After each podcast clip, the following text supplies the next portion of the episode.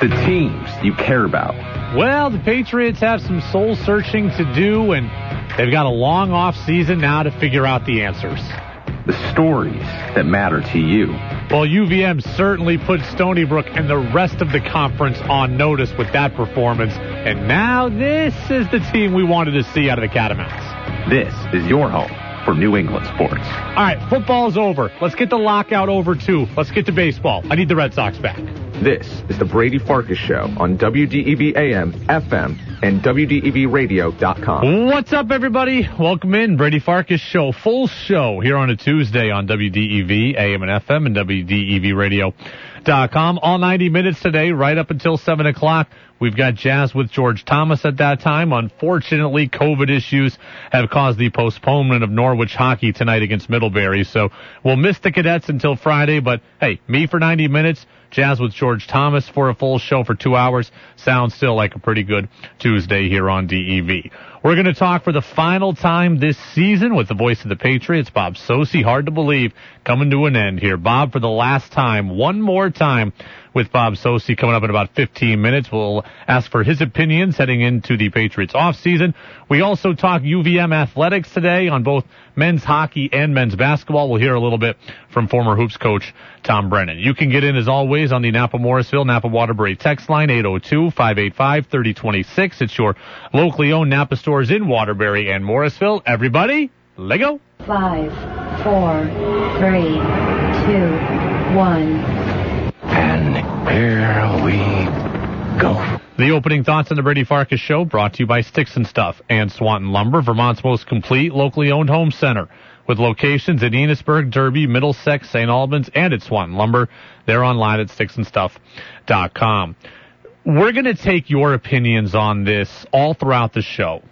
But for me, the Patriots have one question they absolutely have to answer heading into the offseason. And for me, how they answer this one question will shape their entire offseason. So I ask you, what is the one question you think the Patriots need to answer most this offseason? I've got mine, and I'm going to tell that to you now. For me, the biggest question facing the Patriots this offseason, they have to figure out this answer. Who do they want to be offensively? That's the question the Patriots need to ask themselves. And when they come to that answer, they need to then attack that philosophy. Who do they want to be offensively? Because that answer will tell you everything else about the rest of their offseason. Because if you go into 2022 next year and you want to be a true run-based team, a power football team, then you've got things to do to address that. You did it pretty good this year. If you want to do it again, but ex- improve upon it, you've got more to do. And if you want to truly open it up for Mac Jones in the way that Buffalo opened it up for Josh Allen a couple years ago, then you've got another set of priorities this offseason. What do you want to be? Figure that out and then go be it. That's the question the Patriots need to ask themselves. Because if you want Mac Jones to be a true caretaker of the football again, a caretaker of the offense, then your priorities likely stem from re-signing Trent Brown and re-signing Ted Karras on the offensive line. If you want to be a power football team and zig while the rest of the teams are zagging, then the offensive line is critical to what you do. Bring, you know, you're, you're looking at Trent Brown, Ted Karras, and then seeing what else is out there in free agency on the line front and seeing if they're better than the guys that you just had this year. But if you want to do what you did this year, but better, the offensive line has to remain good and has to remain healthy. So some of your resources would go there. If you want to be a team that is dominated by power football and by your, you know, where your running backs are a huge part of it, then you've got questions there too. James White's a free agent. Brandon Bolden is a free agent. What resources are you putting into your backfield that helps your team? Because are you getting another power back to go with Harris and Stevenson and you bring in a third bulldozer there and you're just going to run over everybody? Maybe. Are you getting what I would think if you want to be a run based team?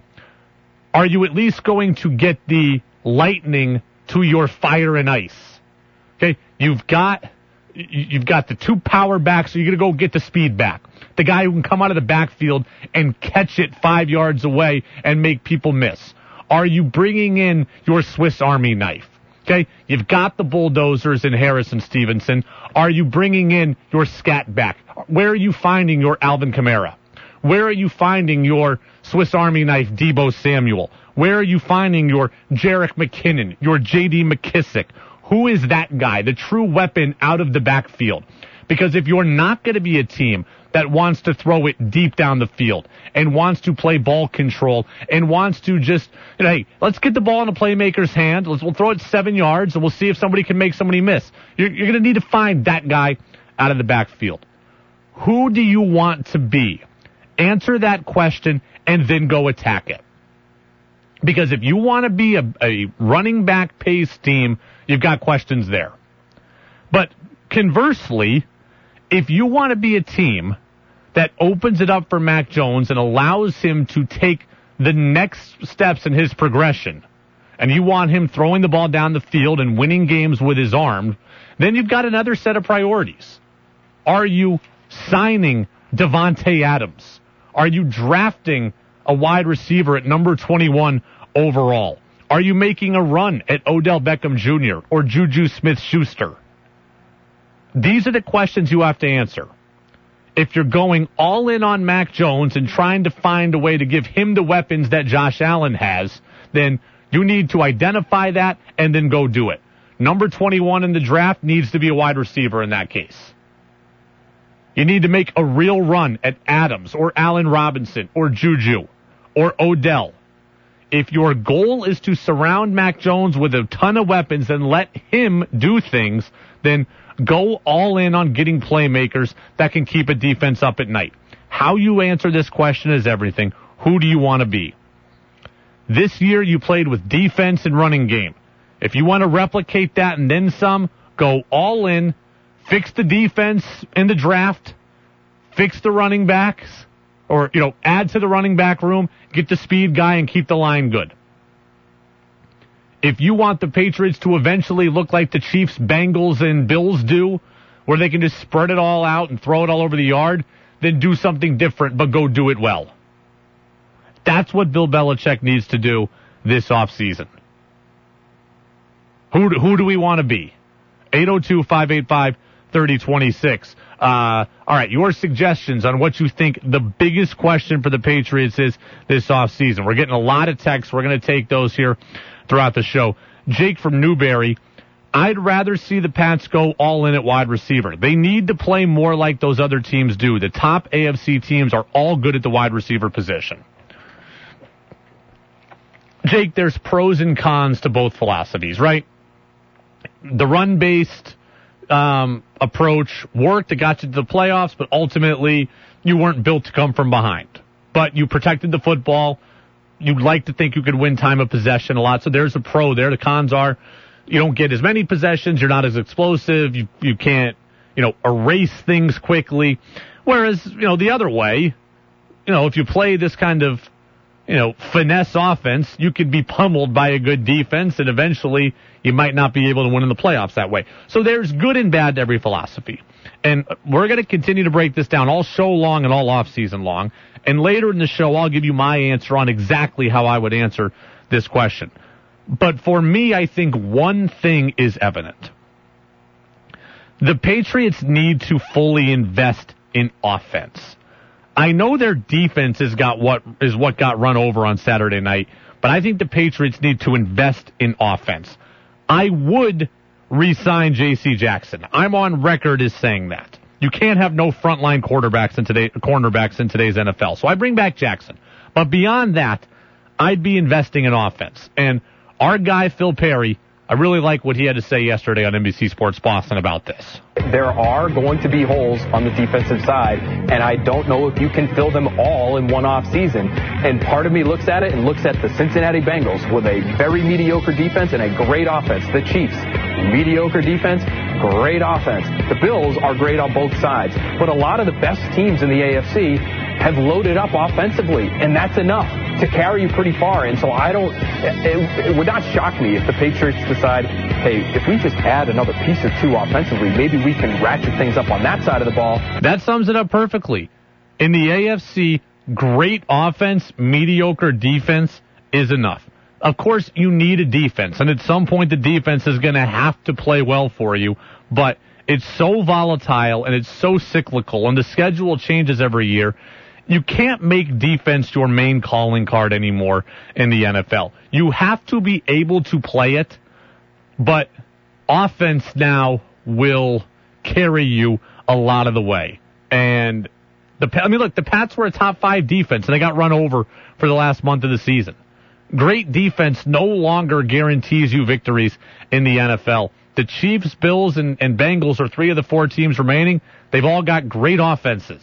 So you can't completely ignore defense, but I'm of the belief that your top resources at this point need to be dedicated to the offense. Number 21 in the draft needs to be an offensive player. Your biggest free agent dollars, J.C. Jackson aside, need to be on offensive players. The draft rounds four through seven, your low level free agent dollars, they can be on defense. But your top resources, those get allocated to the offense. Now, figure out what you want your offense to be and go be it. Go get players that help you be that. I'll again, I'll tell you later in the show exactly what I think the Patriots should do with their offensive philosophy. But when they identify what they want to be, they better figure out a way to go and be it. If you want to be a run based team, keep the line strong, add a speed back in the backfield, add another back out of the backfield. because you're going to like Stevenson has good hands. But he's not going to be Alvin Kamara who catches 100 balls. Find the guy out of the backfield who you can pair with Stevenson and Harris, and he can be a true threat for you out of the backfield like James White, Shane Vereen, Kevin Faulk used to be. If you want to be dink and dunk down the field, then go get dink and dunk guys who can make people miss. Go find me the scat back to pair with your running backs. If you want to be, let's spread it out and go five wide, well, then you need a couple of wide receivers to make that work. Number 21 in the draft, Davante Adams, Allen Robinson, Odell Beckham. These are the guys you need to look at if that's the style of offense that you want to be. It's the Brady Farkas Show on WDEV, AM and FM, and WDEVradio.com. Hey, I've got my thoughts on what the Patriots should do. I've got texts on what you think the Patriots should do about with their identity. Now let's ask the guy who watches every single game right from the 50 yard line. The voice of the Patriots, Bob Socci. One last time. He's with us next on the Brady Farkas Show on WDEV, AM and FM, and streaming at WDEVradio.com. The Brady Farkas Show now has an interactive text line, so reach out now at 802 585 3026. He's called the best of the Patriots past. They have completed the greatest comeback in Super Bowl history. But now, it's time for these Patriots to bring a bright future to Foxborough. To Meyers on the crossing route, turns along the sideline, inside the pylon. Touchdown, Patriots. Hewitt takes the snap. He's looking over the middle, moves up, moves up. He's hit. The ball floats toward the corner of the end zone, picked off by J.C. Jackson. Here comes the rookie Mac Jones. Welcome to Foxborough. The voice of the Patriots, Bob Socci, on the Brady Farkas Show on WDEV AM, FM, and WDEVradio.com. Welcome back in, Brady Farkas Show here on this Tuesday on WDEV, AM and FM, and WDEVradio.com. Continuing to react to the end of the Patriots season and looking ahead to the off season. And one more time today, we are graced with the presence of the voice of the Pats here on DEV, Bob Socci. Bob, it did not come to the end that we wanted it to, but it is indeed over. How are you? I'm doing well, Brady. It wasn't the end that uh, anybody envisioned, though I think maybe to a lesser degree some feared based on the way the Patriots finished the season and the way week 16 went from the standpoint of the Patriots defense being unable to stop Buffalo. Uh, there were certainly a lot of signs that the Patriots were not ending the season with the general momentum and progress you need to make a playoff run. Yeah. Uh, but I don't know that anybody of a, anybody could have possibly envisioned uh, the degree with which the Patriots were beaten, and, and really, in, in many ways, dominated by the Bills, and some would say humiliated. In fact, I said it uh, after uh, the Buffalo touchdown, the final score on the pass to the tackle eligible Tommy. Yeah. It was really a rough night for the Pats. You know, we were just talking about this and we're taking listener comments on this all show long. So I'm going to ask you, what is the number one question for the Patriots this offseason? The number one thing they have to answer in your mind? Well, I think you go back a few years and the Buffalo Bills were one of several Miami Dolphins teams that had to look at the Patriots and say, how do we finally displace New England from atop the division? You know, they drafted all three of them in 2019, drafted a defensive lineman, presumably with the idea of applying interior pressure specifically on Tom Brady.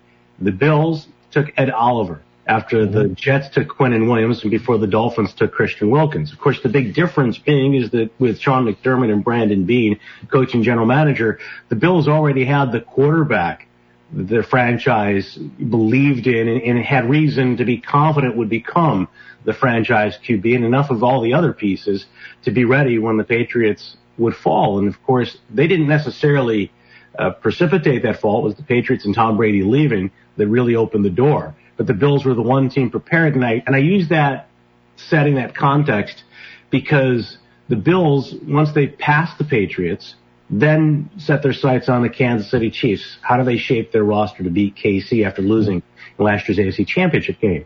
So now I think it- as the Patriots proceed, they've got to look at their team overall, their program, and say, okay, we're no longer the team to be. How do we match up better with Buffalo? How do we displace the Buffalo Bills from atop the AFC East? And I think there are a number of areas they really have to address in the offseason. What's your confidence level in this organization with Mac Jones moving forward? What did you think of him overall, and what do you think of him moving forward? I'm very confident in Mac Jones. And I think there's plenty of reason to be confident in Mac Jones. I, I, I'm amused by the number of people that, and I understand it's the nature of the position, but look at the way the Patriots faltered down the stretch and immediately point to the rookie quarterback and want to make it about Mac Jones. Mac Jones went out there and competed on Saturday Yeah. night. Mac Jones was not a problem for the Patriots Saturday night. I know he had the two interceptions. I think one of them, you know, the ball by his own admission could have been thrown perfectly. It wasn't, and, and Micah Hyde made a tremendous play on it. But I look at the Patriots and I think Mac Jones is one reason to feel good about them going forward because you think about where this team was a year ago, Brady. The questions people were asking at the mm-hmm. end of the 2020 season. Primarily, who's going to be the quarterback of this team? How are they going to get a quarterback to be a long-term answer at the position? Well, I'm not saying Mac Jones is ready to be a star in the league, but Mac Jones has answered that question. He's their quarterback going forward. Now the key for them is to make over the defense and to build around Mac Jones and provide more weaponry, particularly, you know, and I, and I use that term, I, which is used too loosely, uh, when we talk about the Patriots in particular, but they, he needs a guy who can make a difference on the outside or at least help to establish set coverage, force defensive coordinators to allocate extra defenders to defend. And I think, you know, Stefon Diggs is a great example of a guy who's really helped Josh Allen take that big next step. He makes everybody in that wide receiving corps better just because he's so good and forces the other team, you know, to really adjust and defend, build a game plan around not only containing Allen, but stopping those receivers. Bob Socci, voice of the Patriots. He's been with us every Tuesday of the NFL season. This is the final dance with Bob for us this year here on the Brady Farkas Show on WDEV.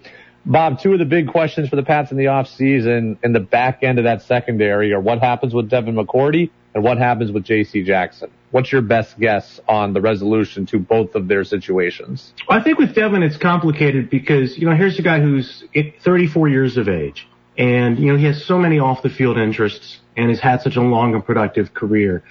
I don't know if Devin definitely wants to come back. Several years ago before Super Bowl 53, he hinted at the possibility of retirement and obviously was reunited with Jason, his brother, uh, to follow up that season and another as well. Now this year, of course, Devin McCourty planning out a contract that will have the next couple of years voided, becomes an unrestricted free agent. Uh, Jason spent this year mostly injured with Miami. I don't know if Devin wants to come back to the Patriots. I don't know if he wants to continue to play football. I think he's playing at a high enough level that if the price is right for the Pats, the terms are right. And his importance, I think, is invaluable to the organization off the field and in the locker room. The Devin McCourty makes sense for me uh, as a guy you want to return. People look at the what play of the secondary. It was an unfair fight against the Bills. You look at the matchup of Buffalo's receivers against some of the defensive backs that Devin McCourty was trying to quarterback out there in his role for the Patriots. He allows them to play single high safety still. People say he's lost a step. I don't see it. I think, you know, he's out there right now, or he was on Saturday night with a group that included a practice squad player who had not played in a game since the season finale last year for Denver, a young man who was called up from the practice squad uh, with with only a handful of pro experiences under his belt. Speaking of D'Angelo Ross, the, the previous player is De'Vante Bausby, and then you have Myles Bryant, who started the year on the practice squad and came up and, and really is more, I think, of a safety type than a, a, real true cornerback who can keep up in man coverage with faster receivers, as we've seen in the two matchups with Buffalo. So Devin McCourty, to me, is a guy who's still playing at a high enough level. You want to bring him back. The question is J.C. Jackson. Is he playing at a high enough level consistently for this team to commit to him for $17 million or in that neighborhood on an annual value to a long-term contract or to even franchise tag him? And I'll be honest with you, Brady, I had questions at the beginning of the season. I started to come around in the middle of the season.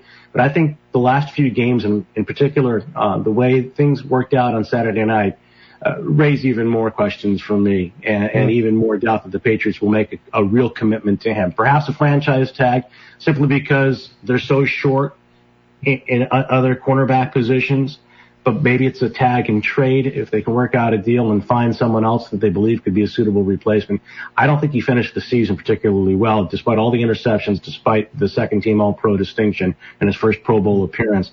And I thought it was evident not only in his coverage, but also in, in terms of in unwillingness, I thought at times, to really be physical and aggressive when it came to tackling. And, and that's an area that, uh, you know, he'd been very good at for most of his career the criticism after a loss like Saturday night, it comes for everybody, and I heard it coming uh, regionally at Bill Belichick too yesterday. Um, what do you think of how this team was coached throughout the course of the season?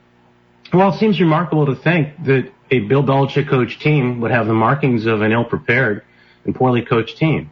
But I think this one had too many of them. And you point to different areas, some that were obvious, others that were, were, were you know, really for the most part, I think you know, obscure because they didn't show up in the box scores or, or, you know, they weren't as noticeable to the casual viewer.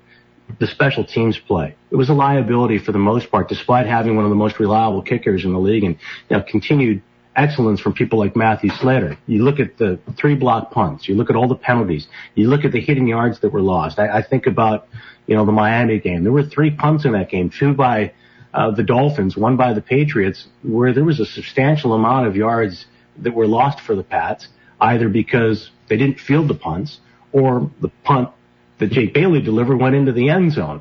Uh, you know, I look at the game the other night. It's not just, uh, you know, again, the obvious mistakes, penalties, and, and, and poor plays that lead to points and turnovers, but, you know, try to get your offense in field position to, to drive to a tying score. First touchdown by the Bills, they kick yep. off. Olszewski takes it out of the end zone, and they don't block a couple of guys running down the middle of the field, and he gets tackled at the 12 yard line. Those are the mistakes I'm talking about. The substitution gaffes on, on, on the defensive side of the ball. There's so many different areas that led to penalties or timeouts that were wasted. And, and to me, that's the reflection of a coaching staff that, that needs to be addressed. They have a lot of young coaches, a lot of inexperienced coaches. You know, we're not there in the meeting rooms. We're not there with those guys preparing, you know, for each week or out on the practice fields on a regular basis.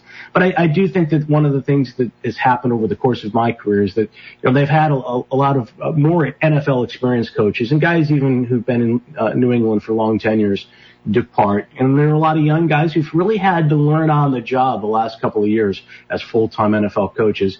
And I think it is an area that will be addressed and needs to be addressed. Bob Socci, voice of the Patriots, was with us every Tuesday over the course of the NFL season. Bob, we appreciate you being with us. You've added a ton to our Patriots coverage. We've enjoyed having the games with you and Zoe on our station all season long. We look forward to talking at some point in the off season, but uh, you deserve a uh, a well earned rest here for the next next couple of months. A long season, a lot of travel, so enjoy some family time. Good luck with the Boston Marathon, uh, which is coming up in April. We're going to put out another link for people to donate to uh, the Flutie Foundation for Autism and Autism Awareness on your behalf. So, uh, thanks so much for all you brought to the show. It was a great season for the Pats and a, a great season for you and me. So I certainly always appreciate your time, Bob. Hey, Brady, I love our conversations. Look forward to doing it again next year. Thanks. Yeah, I look forward to it as well. Bob Socci, everybody. Slow golfers clap. That's it for us with Bob this year. Hard to believe. We started talking to him back at the beginning of September, and here we are in the middle of January, and uh, we're done with our Bob Socci interviews for the year. So we'll have other ways to fill our Tuesdays at 545 moving forward. We're going to hear a lot more from Coach Brennan live in this time slot moving forward. So uh, the show keeps rolling on, but uh, I do want to give Bob Socci a thank you. Okay, um, I, I think a lot of you enjoy hearing from Bob. I enjoy talking with Bob. I learn a lot from talking with Bob, and and you know really gives us good access uh, to the team and you know, my goal has always been is I hate when somebody calls where we live small market. Oh, Brady, you work in a small market. What's that like? My goal is to make this small state seem as big as possible. And I think when you have the voice of the Patriots on every week, I think it helps accomplish that goal. So Bob Socci every single week takes his time with us and uh, very, very grateful with it. So I appreciate Bob being with us. I know a lot of you do as well. So if any of you enjoyed hearing from Bob, let us know in the Napa Morrisville Napa Waterbury text line and I'll make sure that he knows he's been great to us all year. He's with us last year when the show started. He's always great to us on social media as well. So we continue to take your text on the Napa Morrisville Napa Waterbury text line. TJ says, Brady, I agree with you on the offense. They must have a true identity. I tend to think they load uh, load up with another back and lineman, run play action, add a piece on defense, keep J.C. Jackson, and add that speed back, like you say. Th- that's all well and good, TJ, and they could use all those things. It's all it's going to come down to money and how much money you have. You, I want to keep J.C. Jackson too. If you keep him, you don't have a ton of other money. So if you keep Jackson, okay, can you bring back bring back Brown and Karras and then go get your Swiss Army knife back in the draft. You'd have to find him there. Can you get a big time wide receiver in the draft? Like, you can't do everything in free agency. You have to hit in the draft if you are this team moving forward. A bunch of other texts coming through. We'll continue to get to all of them here over the course of the next 60 minutes. When we come back, UVM men's basketball, they're 11 and 4. They are rolling inside conference play. They've blown out Stony Brook. They've blown out UMBC. I'll give you some of my takeaways from this team and impressions as we get ready for their next game tomorrow here on the Brady Farkas Show on DEV. Now it's back to the Brady Farkas Show on WDEV AM, FM, and WDEVradio.com.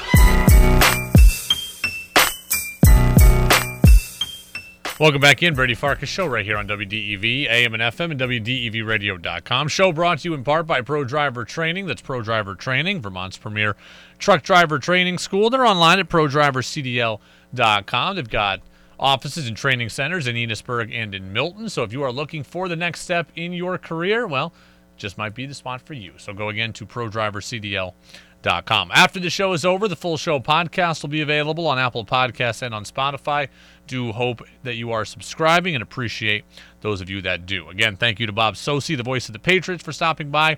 His interview already up on our podcast channel. UVM men's basketball will play again tomorrow. They'll be on the road at NJIT, which was new to the conference a year ago. And the Catamounts are rolling right now. If, if you've been uh, if you haven't been paying attention, they're 11 and 4 overall, 3 and 0 inside America East play, and they've now blown out Stony Brook. They've blown out UMBC. They beat New Hampshire by double digits. They've gotten 80 or more in each of their three conference games. After not being able to score a lick, they are absolutely rolling. So, a couple of takeaways on this team and a couple of thoughts as they get ready to play on Wednesday. This is what we thought this team could be. This is what I expected this team to be. I don't expect them to score 98 points. I don't expect them to score 87 points. But I expected them to be a team that could beat anybody in the league, had the potential to put it on anybody in the league. And I've expected this team now for years. I've been admittedly spoiled. I've expected this team for years to be a team that could go anywhere from 13 and 3 to 16 and 0 inside league play, or I guess now 18 and 0 because of NJIT being there. So anywhere from 14 and 4 to, you know, 17 and 1 inside league play. And, and it didn't look like we were going to get that early in the year. And now they are starting to play to that potential and to that expectation. I mean, if you look at the box scores from the last couple of games, they are incredibly balanced. And that is what we want to see. We've said all along your stars need to play like stars, but you need other guys to step up. They had five players in double figures against UMBC. No one is stopping you in this league if you can do that.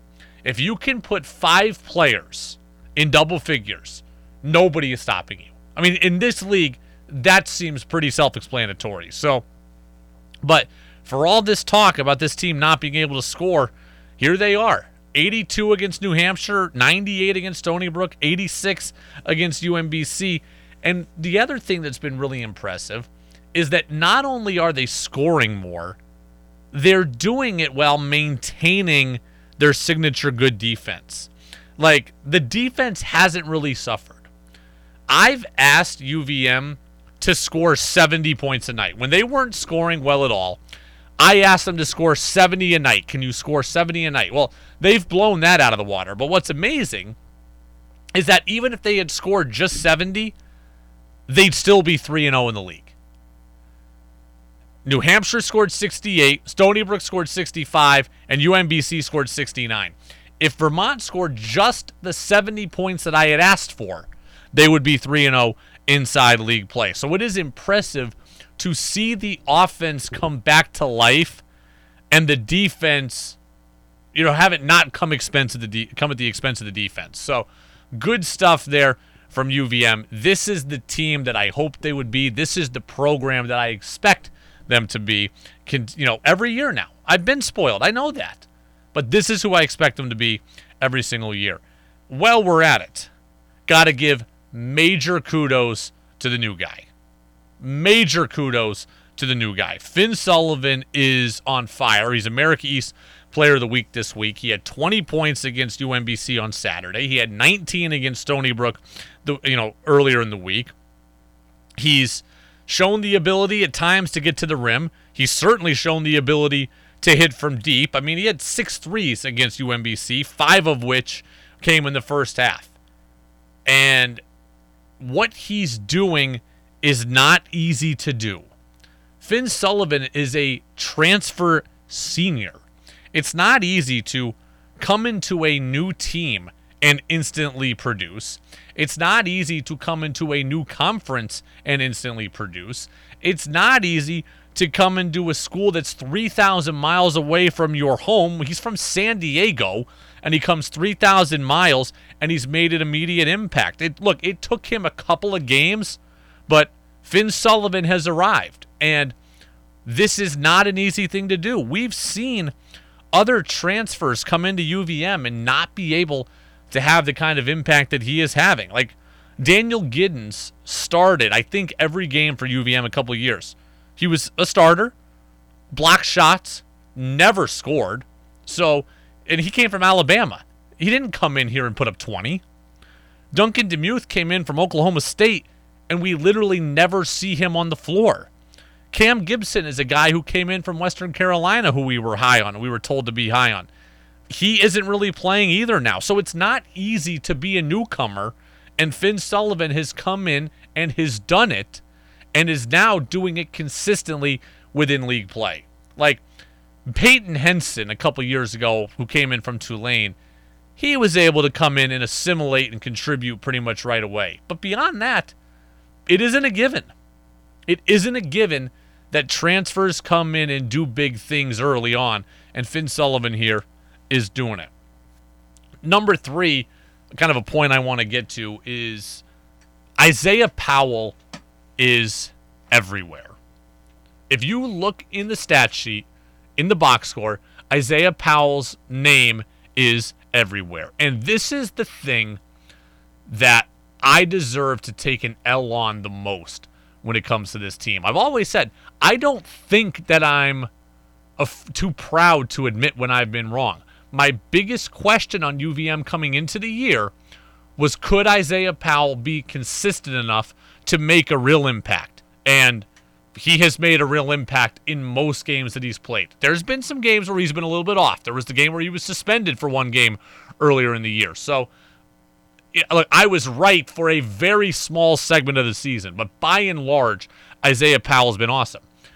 I mean, the last two games, he has almost put up a triple double. Do you know how hard it is to put up a triple double in a 40 minute college basketball game? This isn't the NBA where it's 48 minutes and where offense is so good that the defense is secondary. Like triple doubles in the NBA are a lot easier to come by. College basketball, they just don't happen much. And if you look up and down the box score every night, Isaiah Powell now 9 points, 13 points, 10 points, 7 rebounds, 9 rebounds, 8 assists, 7 assists, 9 assists. Isaiah Powell is everywhere. And on Saturday afternoon against UMBC, I made a point to really watch him when he was in the game. And he was just a smart player. I've, I've watched him for years, but on Saturday, when I really committed to watching him, you just take notice of just how heady a player he was. Good passer, played disciplined, didn't, you know, didn't get going too fast. You know, when I would play, I'd get going so fast, get so hyped up, and dribbled off my foot. Isaiah Powell played under control. He was able to play physical in the post. He was able to go to the basket. He was able. He was good in transition. Isaiah Powell was everywhere, and the thing that I am have been the most wrong about with this team has been the consistent contributions of Isaiah Powell. I spoke with Tom Brennan, the former head coach at UVM, earlier today. That interview is up on the podcast channel. And I kind of asked him about Powell's growth.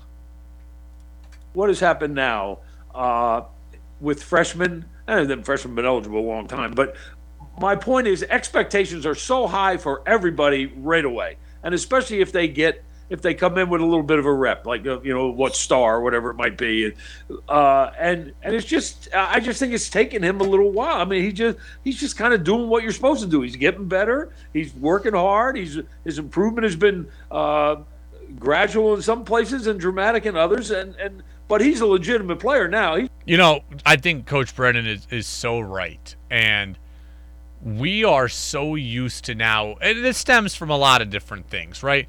we're an instant gratification society. We want the results right away. And it doesn't matter if we're talking about with our rookie quarterback. It doesn't matter if we're talking about our, our basketball players at uh, low level Division One colleges. We have seen enough instances of young players who have come in and been great that we just expect that it can happen for everybody. And that's not realistic. You know, uh, I'm trying to think. Russell Wilson got to the playoffs as a rookie. We think all play all quarterbacks can get to the playoffs as a rookie. People aren't giving Mac Jones credit for getting to the you know, for getting to the playoffs because we've seen other guys do it. I am. I think it's incredibly hard to get to the playoffs as a rookie quarterback. Mac Jones did it. I think he deserves the credit for that. We've seen Anthony in this program. Trae Trae Bell-Haynes made an impact as a freshman. Stef Smith made an impact right away. Anthony Lamb made an impact right away we have seen people come in right away and be good for UVM that we think it should happen for everybody. And it didn't happen right away for Isaiah Powell when, to Coach Brennan's point, this is kind of the way it's supposed to go. As a freshman, you maybe don't get on the court that much. As a sophomore, you're a little more erratic. As a junior, you start to level off. And as a senior, you're flatline like this. That's where Isaiah Powell is right now and and he deserves the praise for that. I I questioned if he could be consistent enough to be a consistent threat for UVM, and he's been that in more. This team would not be where he is or where it is without Isaiah Powell. And I believe the game he was suspended for, they lost. So there was a difference when he's not on the floor versus when he is. And finally, kind of the last thing I've been thinking about with UVM. And it's really, at this point, my only question with the Catamounts. We've done 10 minutes here of giving them praise. My only question on the Catamounts at this point is that the rotation is very much thinning. As we've gotten into conference play, John Becker is down to about seven guys that he's willing to play a lot, right? Ryan Davis, Ben Shungu, Finn Sullivan, Isaiah Powell, Aaron Deloney, Justin Mazzulla, and uh, and Robin Duncan. That's the seven. Now, on any given night, you might see Nick Fiorillo, you might see Bailey Patella, you could see Cam Gibson, but bottom line, there's really seven guys that John Becker trusts. I wonder if that is deep enough. Can you do the things you want to do with a seven man rotation? That's my biggest question right now on UVM. Do they need, should they have eight, nine, ten guys that they can go to at any one moment? Because right now it doesn't feel that way. I asked Coach Brennan about that also. I think yeah, if you got a solid seven, uh, you're good. I mean that, that I, I think that's good. Now if you if you're comfortable knowing that maybe eight or nine could play and maybe come in and, and make some noise as a Deloney or somebody like that, uh, you know, then we gotta you know we can't be can't hesitate to go with him. I think he'll. All right, so he likes seven. He's good with seven. So if Coach Brennan likes it, I can amend. You know, I, I'm not saying it's a true worry, but it's something I've noticed. The rotation is a little thin. Coach Brennan says that doesn't bother him. But if you've got seven guys that you trust and one guy gets injured or one guy gets in foul trouble, that's where my worry would come in. Coach Brennan tries to dissuade me from worrying about it. And and right now, okay, I'm good with seven. But if you're out a guy for injury or health and safety protocol or or foul trouble, then I would worry. UVM takes on NJIT. That comes up tomorrow night. That game is not a home game. It is on the road. It is the Brady Farkas Show on WDEV, AM and FM, and WDEVradio.com. Okay, I want to get back to your texts, which are in on the Napa Morrisville, Napa Waterbury text line. We started off the show, and we asked you to identify what you think is the biggest question facing the Patriots this offseason. Riley in Moretown says, My biggest question for the Pats is what happens with the coaching staff? I feel like if they lose Josh McDaniels or Jerod Mayo, that would be a huge loss. So that comes from Riley in Moretown. Um, it's a great point, and I think it's a point that will go under the radar for most. Usually, like outside of the head coach, most people don't think about the coaching staff. Offensive coordinator certainly is in there, so McDaniels gets thought of more than Mayo does. But for a lot of fans, the head coach is all they think about. So it's a smart point, it's an astute point, and it's an afterthought, I think, to a lot of people when it shouldn't be. It hasn't been to me. I've been thinking about this too.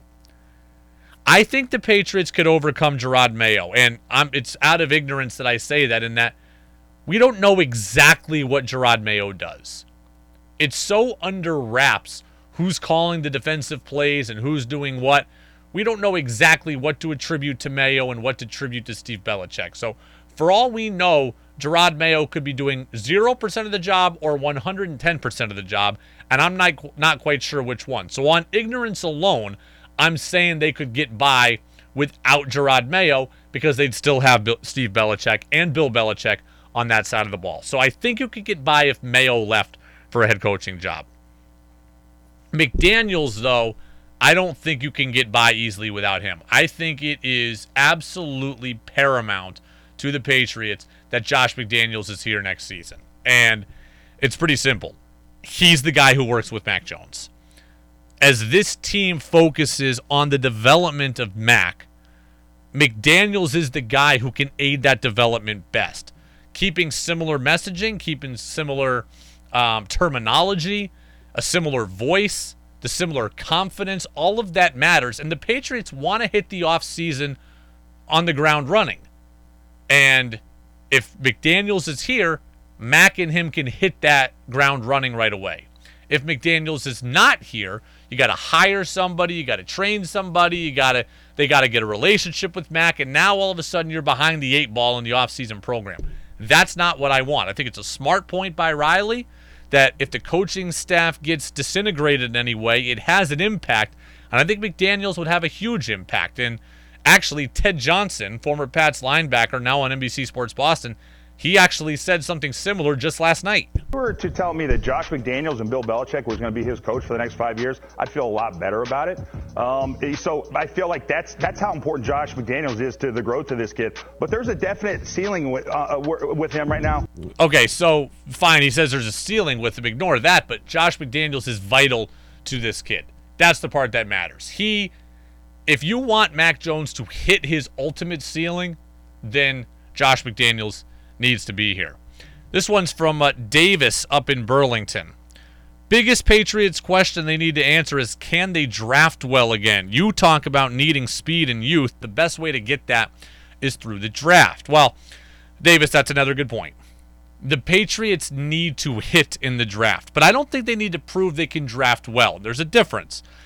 Last year, they drafted well enough to show me they could figure it out. They got Mac Jones, they got Christian Barmore, they got Rhamondre Stevenson. There have been years worth of misses in the draft. No one is debating that. But last year, they've showed enough to me that they, hey, look, we've proven we can draft. Now, your big question is can you hit again in the draft? Your point is well taken. I mean, last year they had a lifetime, um, you know, once in a lifetime amount of money to spend away in free agency. They could buy their way out of some issues you can't go to that well too many times. Pats don't have that kind of funding available to them off season. You've got to make it count in the draft, and they're going to have a lot of turnover potentially. Matthew Slater, Devin McCourty, J.C. Jackson, Dont'a Hightower, they could all be gone just off the defense alone. So if you want to find replacements for them or any subset of them, it's going to have to be through the draft in all likelihood. Again, you can pay J.C. Jackson you can go out and buy a piece on offense, but a lot of the rest of your work is going to have to come through the draft. And that's what uh, Mike Giardi of the NFL Network he was saying last night. You franchise J.C. Jackson, you get Jonathan Jones back from, from injury this year, and all of a sudden you got a little bit more speed and more stability in your secondary. But it's going to require yet another good draft, and I think they've had a couple in a row now that you got to feel pretty good about. But you know we'll continue to see how that develops. But they've got to hit gold again here. They got the 21st overall pick in the first round. That's got to be a guy who, for years and years, when you look at Bill and how he worked that first round, they got good players in the first round. Yeah, they got good players. Pats do need to hit in the draft. So, uh, yeah, your point is well taken, Davis. They've, um, you know, again, they showed they could draft last year. They just have to figure out a way to uh, to make it work consistently because you can't spend your way out of problems this year. To his point, to Giardi's point, again, you could franchise or sign J.C. Jackson, and I still think you can go get a guy on offense. But the rest of the things we want, speed back, defensive back, potentially a safety, some faster linebackers, edge rusher. A lot of that's going to come through the draft. It's the Brady Farkas Show on WDEV, AM and FM, and WDEVradio.com. Okay, we do it every single day. Let's get to who's saying what. Whoa, whoa, whoa. What did he say? Mac Jones. Good Lord. Mel Kiper's got to slow down on this. Mac Jones ain't going to work, folks. It's not going to work. You just got to come to terms with it. It's not going to work. They really said that? Every damn thing is politics and race, and I'm losing my mind over it. It's time for Who's Saying What on The Brady Farkas Show on WDEV AM, FM, and WDEVradio.com. All right, Who's Saying What is brought to you by Vermont Laser Wash, which is Central Vermont's home of unlimited car washes. It begins at only $20 a month for a free car wash. If you want just one free car wash, you just need to text the word Vermont to the number 30 and then 400. We still got texts coming in on the biggest Patriots questions. We will get to them, I promise, over the course of the uh, next half hour or so. But uh, I got to play this Who's Saying What clip. At this point, it's all just comedy to me. Nick Wright of Fox Sports 1, who hates the Patriots, and I say that every time as a qualifier that he's a Patriots hater, he just continues to bag on the Pats. Now he says that Mac Jones didn't deserve our support on Saturday night. Again, it's all pure comedy to me at this point, but I got to play it. It's this rookie quarterback who's done nothing in the league, earned none of your loyalty, rather than saying the whole team played terribly, including the quarterback who set the tone of the offense what? doing nothing till it was out of play, saying, oh, it's on Belichick. It's on the defense. Yes, Belichick and the defense wilds were awful but so was your quarterback, as predicted. Okay. Mac Jones, if we're looking at Saturday night, Mac Jones is about the ninth thing on my list that went wrong. Okay? Mac Jones threw a bad pick to start the second half with the team down 27 to 3. That pretty much ended. I'm with you there. But beyond that, Mac Jones did some very good things. He was not the reason they lost. He's not the reason they lost. No matter what Nick Wright or anybody else says, Mac Jones was not the reason you lost. Josh Allen was the reason you lost, and then by extension, your defense was the reason you lost because of what Josh Allen did to it. If you look at Mac Jones, on the first drive, he completed a third and long with his team backed up in the face of pressure. That's pretty good. Shows poise, shows toughness, made a good throw in bad weather. That's pretty good. That takes some stones. I like that. He scrambled for a third down or for a first down on third and long on that same first drive as well. That takes some stones for a guy who's not that athletic. He made a pretty athletic play there in a key moment to keep a drive going. He then hit Brandon Bolden on a huge play right in the hands, and Bolden had to go right through his hands and would have put the Patriots down like inside the 20 yard line. Mac Jones can't help that the guy dropped it. I mean, so early in the game, when the game was a game, Mac Jones did nice things. And then later in the game, I know the game was out of hand, but he delivered some nice balls to Kendrick Bourne. They got it on, a, I believe they scored their touchdown on a fourth down. He hit Bourne on a third down, right in between, you know, two defenders, which was beautifully dropped in the bucket. Look, there are not a whole lot of moral victories to take out of a 47 17 beatdown, but Mac Jones was a moral victory. He's not the reason they lost. They were old and slow on defense. They weren't great on special teams. They committed penalties. They lost contain on Josh Allen. They couldn't cover. They had guys on the COVID list. Jalen Mills didn't get back out there and play. I mean, all, all of that I would put as a reason for a loss before Mac Jones. So, look, again, Nick Wright, I just kind of roll my eyes at what he says about the Patriots, but I do like to bring it up as some nice comedic relief here. So that's who's saying what on the Brady Farkas Show on WDEV, AM and FM, and WDEVradio.com. All right, I've been taking your suggestions on what the Patriots should do or what their biggest question is heading into the offseason. My biggest question facing the team who do they want to be offensively? I've got the answer of who I want them to be. I'll tell you what that is next, right here on the Brady Farkas Show on X. Now it's back to the Brady Farkas Show on WDEV AM, FM, and WDEVradio.com. Welcome back in, Brady Farkas Show, right here on this Tuesday on WDEV, AM and FM, and WDEVradio.com. Okay, I'm ready to give you my plan for the Patriots moving forward. We started off talking about what the Patriots' offensive philosophy should be moving forward, and I keep coming back to the same answer. I think the Patriots have to try to do a difficult thing, but I think they need to try to thread the needle. And I know this is straddling, and I know half of you are going to be out there mad at me and say that I'm on the fence about this, but I think that really is the right answer. The Patriots, they're not ready right now to go five wide and turn it over to Mac Jones and let him be a gunslinger. They're not at that point. They also don't need to fully insulate Mac Jones in the way that they did this year.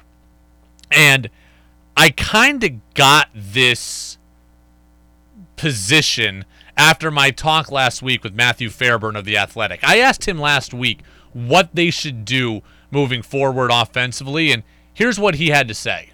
Yeah, I think there's a, a middle ground because the Patriots right now are set up to still have that offensive line and still have that running game in the years to come. And so to abandon it entirely, I think would be foolish, especially considering the amount of money they've also invested on the defensive side of the ball. And you can't abandon, Matthew's right, you can't abandon everything that worked this year. That is how your team is built, and your philosophy this year worked. You cannot completely ditch it.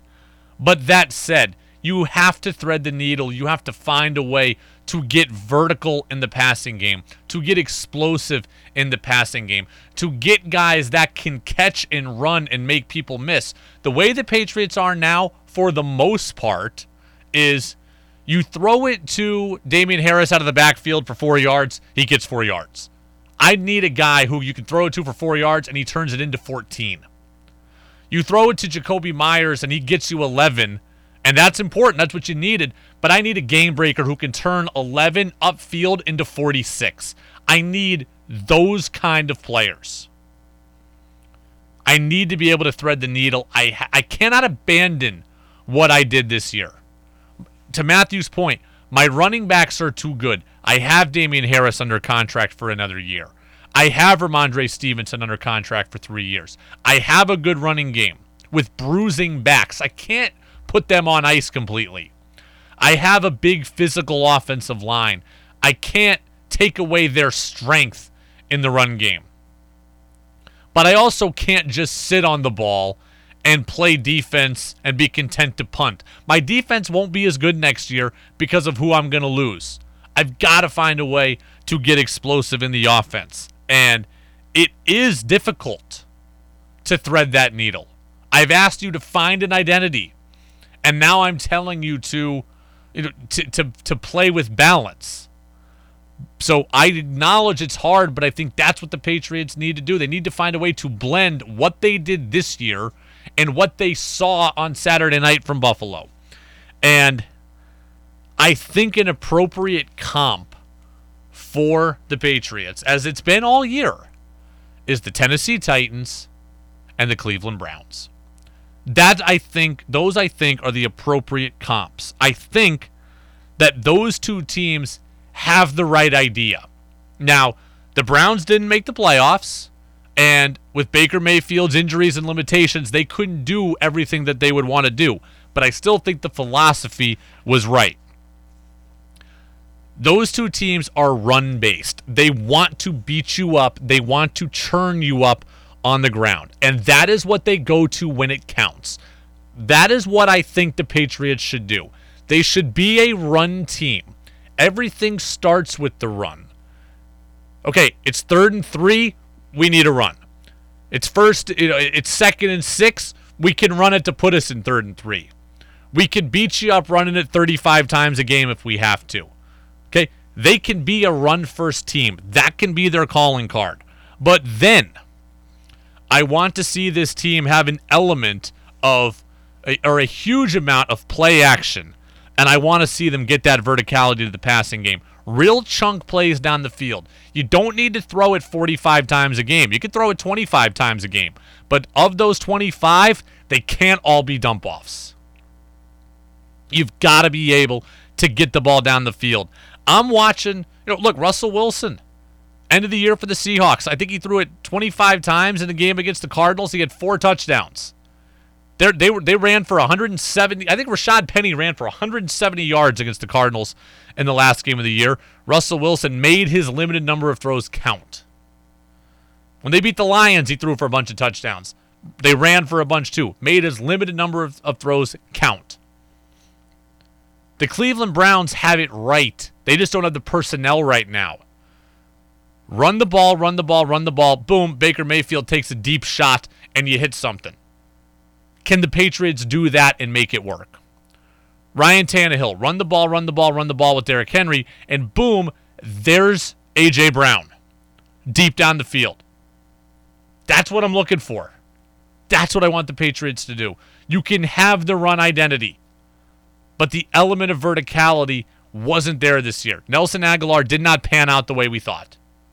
You've got to find a way to get that into your offense because if you do, then you've got an offense that works in layers, and that's what I want. Jakobi Meyers works underneath. Kendrick Bourne works underneath to intermediate. Hunter Henry works intermediate to deep. And whoever that deep threat is works long. Probably a guy you get from the draft, maybe Agholor. That's what I'm looking for. Thread the needle. I don't need to see three consecutive runs every time, and I don't need to three five see five wide every time. Can you find that balance? It's not easy. Teams struggle all the time trying to identify the proper run pass balance. But that's what I'm asking the Patriots to do. Run, you know, or or straddle the line. Be a run-based team. Be physical. Don't abandon your principles, but have a home run hitter. Can you find your DK Metcalf who works with Russell Wilson? Your Tyler Lockett who works with Russell Wilson? Your AJ Brown who works with Ryan Tannehill? Those teams that are run based but also have the ability to keep a defensive coordinator up at night with what they can do over the top in the pass game. That's what I'm looking for. And Matthew Fairburn said essentially just that. And so I do think, you know, continuing to invest in those pieces and continuing to open up the offense as they see fit, as Mac Jones is ready to to be that player, but they can't totally ignore their winning formula either, right? They can't Yeah. just say, well, you know, let's let's air the ball out for the sake of Mac Jones's development. Yeah, you can't just you can't just air it out for the sake of Matt Jones, Mac Jones's development. So, um, yeah, this is what you got to find a way to blend the ideologies together. I mean, look, the the Rams even is for as much as they could throw it all over the yard. Did you see him yesterday? Run body blows with Cam Akers, body blows with Sony Michel, and then boom, there's Odell Beckham, and then boom, there's Cooper Kupp. That's what we're looking for. So, uh, Tomlin Winooski says, My biggest question for the Patriots is how do they get more value out of Jonnu Smith? Yeah. Yeah. That that's another one. That's a huge question. That's that's a good one here. I didn't have that on my list of the top two or three questions for the Pats, but that's up there. The Jonnu Smith signing did not work from a statistical impact. Now, the guys have his back, and Hunter Henry told everyone yesterday that Jonnu Smith does a lot of things that go unnoticed, and that's great. But the Patriots spent $50 million a year on him, and he didn't even get two catches a game. He had 28 catches, I think, this season in 18 games. That That's unacceptable for $50 million. You have to find a way to involve him in the pass game. And if you can, you then become even more dynamic. He's got athleticism. You saw him in the run games. He ran the end arounds a bunch this year. They clearly like the ball in his hands. Can they get it to him in the pass game and help with some of that explosion that we're asking for? So, uh, yeah, Jonnu Smith. Again, I want the pass game to work in layers. I need guys that can go short, intermediate, and deep and run all we want, but then off my play action, I've got short, intermediate, and deep all on the table for me. That's what I'm looking for. You want to run it 32 times a game? I'm fine. Only throw it 24, but make those 24 count. That's what we're looking for. It's the Brady Farkas Show on WDEV, AM and FM, and WDEVradio.com. When we come back, I've got a message for the Bills Mafia. I angered the Bills Mafia last night. I got to come back and kind of set it set set the record straight one more time. That's next on the Brady Farkas Show on DEV. This is Freddie Coleman of ESPN, and you're listening to Brady Farkas Show right here on WDEV and WDEVradio.com. Welcome back in, Brady Farkas Show on WDEV, AM and FM, and WDEVradio.com. Couple of messages here before I deliver my message to the Bills Mafia. Virginia in Starksboro says Deebo Samuel was available when the Patriots drafted N'Keal Harry. Just saying, yeah, I tweeted that the other day. Deebo was scored a touchdown for the Niners, and I said, insert the obligatory Patriots could have had Deebo Samuel comment. Look, the Patriots got it wrong with N'Keal Harry. And I thought for a long time that N'Keal Harry had value to the team in terms of being an asset, right? He could have been a trade piece. Like people wanted to cut N'Keal Harry. I said, look, he's got a couple years left on his contract. You could trade him, you can play with him and see if you can establish value. N'Keal Harry's going to get cut. He's N'Keal Harry will not be on this team next year. His his rookie contract value is not there anymore. I mean, and you're not keeping on a solely run blocking wide receiver. So N'Keal Harry's time is done. I mean, the, the, there, there's no questions about that.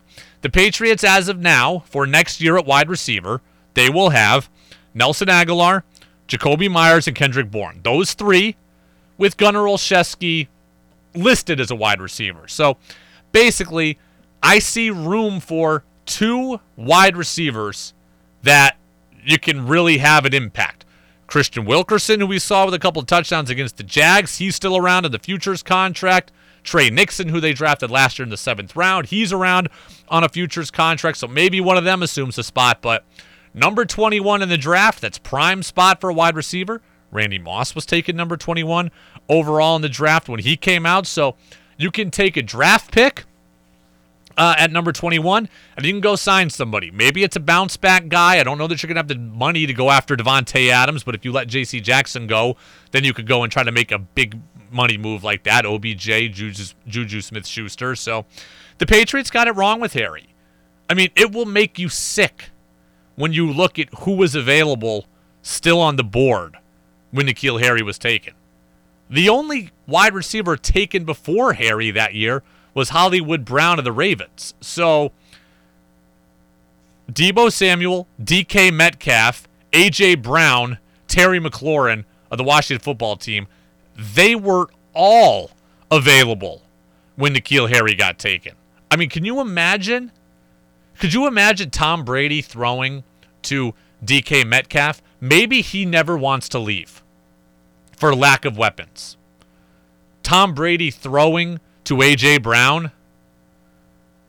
Look, even with Cam Newton last year, for as bad as everybody thought Cam was, they went 7 and 9. Can you imagine Cam throwing to Terry McLaurin or using Deebo Samuel instead of uh, N'Keal Harry and Damiere Byrd and you know the the group that the Patriots had out there last year? The Patriots got it wrong in a big way with Harry, and he no longer has value to value to them, and he's going to be uh, he's going to be gone. Bob in Moncton says, "I'm just joining the conversation. What is Matthew Stafford's contract like? Is he getting the big money, and are the Rams bucking the trend of the high dollar quarterback?" So, or he wants to know, did he get a did he take a new smaller deal in order to end up on a good team? Here's the deal with Matthew Stafford. So I'll I'll pull up the exact number right now on Stafford, but uh, let's see. We'll get here to positional rank, salary rankings, and we'll go to salaries by position, and let's see here at uh, quarterback. And all right, uh, now that's not the list that I want here. Hold on, Matthew Stafford. Let's see.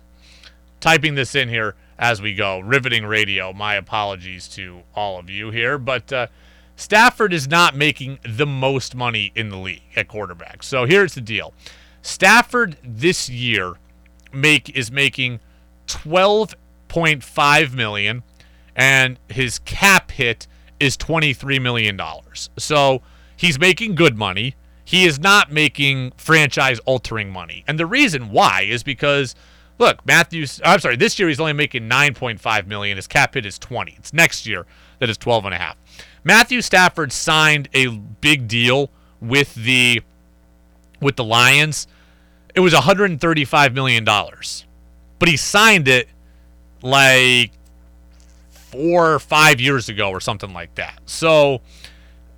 I mean, you just the market gets reset every year. Matthew Stafford is now a few years behind the market. So when we talk about quarterbacks making a bunch of money, like Dak Prescott's making $40 million, the market got set. Patrick Mahomes, $40 million. Josh Allen, $40 million. The next group of quarterbacks that gets signed is going to get $40 million too. And that's why there's so many question marks about them. Baker Mayfield, Lamar Jackson. You know, that, I mean, that's why. So the quarterback market gets reset. So Stafford's contract is not a killer. The Rams can fit in a bunch of guys with Stafford's deal. And Next year, he's got an okay deal as well. But, you know, and again, he's going to be 35 years old. So it's not like he'll be able to sign a, a zillion dollar deal either. So the Rams are in a decent position with Stafford. They right now have a, you know, a middle of the quarterback or a middle of the quarterback ranking salary. I mean, here, let's look at average salaries by position. Matthew Stafford is right now 16th.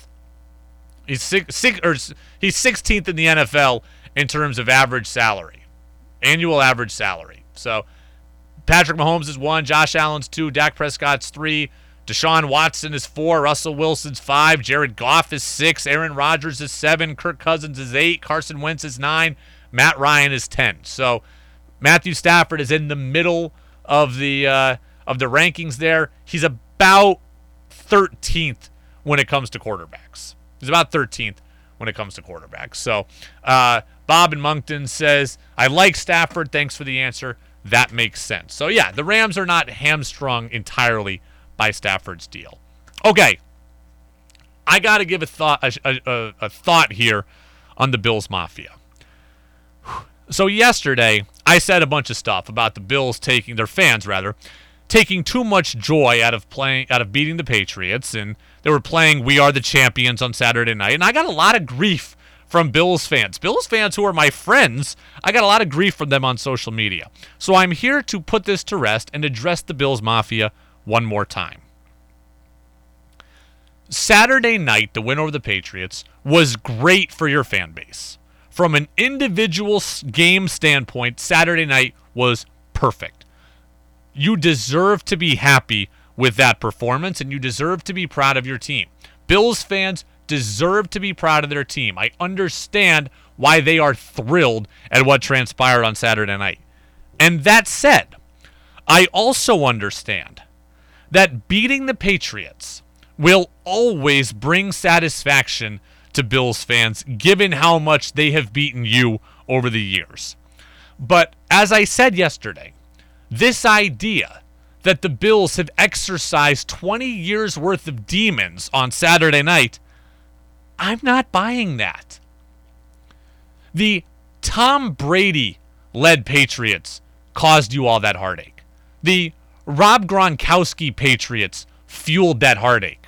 The Julian Edelman Patriots rubbed your nose in that heartache. And you know what? None of them are there anymore. You didn't beat the Patriots who crushed your soul for 20 years. You beat a team called the Patriots wearing Patriots logos. It's not the same. Exercising demons would be beating Brady.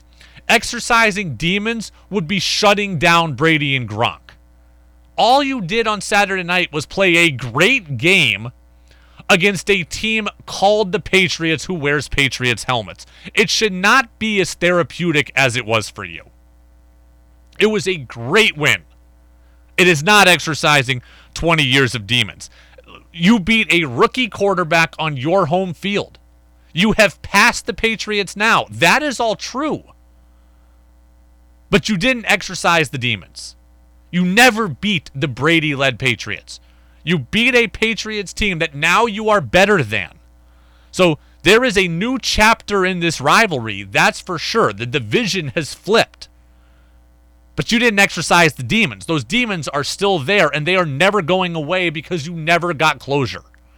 Look, the divorce happened. You moved on, you got remarried. That's great. You're happy now. But the pain of the divorce, it's still there and it's never going away. You and your ex never talked about it. You never went to counseling. You never settled anything. It still eats at you. It's never going away. You didn't get any closure on that. It's the Brady Farkas show on WDEV, AM and FM, and WDEVradio.com. Look, I'm a diehard Seattle Mariners fan. I'm a Red Sox fan by work. I'm a Mariners fan by life. You know this. I know all about losing. I know the Houston Astros, I hate them with every fiber of my being. They have beat the Houston Astros went 18 and 1 against the Mariners a couple of seasons ago. So I know all about having your lunch handed to you by a division rival forever. And I would love nothing more than for the Mariners to someday knock the Astros out of the playoffs. But if they knock the Astros out of the playoffs and Justin Verlander and George Springer and Jose Altuve and Alex Bregman and Carlos Correa aren't there to be a part of it, then then we just beat the Astros. We didn't exercise demons. The, the Mariners will always have gone 1 and 18 against the Astros, and they will have never exacted revenge on the group that did it to them.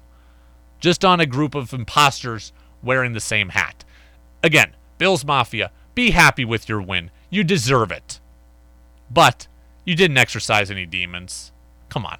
Let's all acknowledge that. You beat a rookie quarterback at home. You were supposed to win, and you did. Now go on and try to beat the Chiefs and be happy if you do that.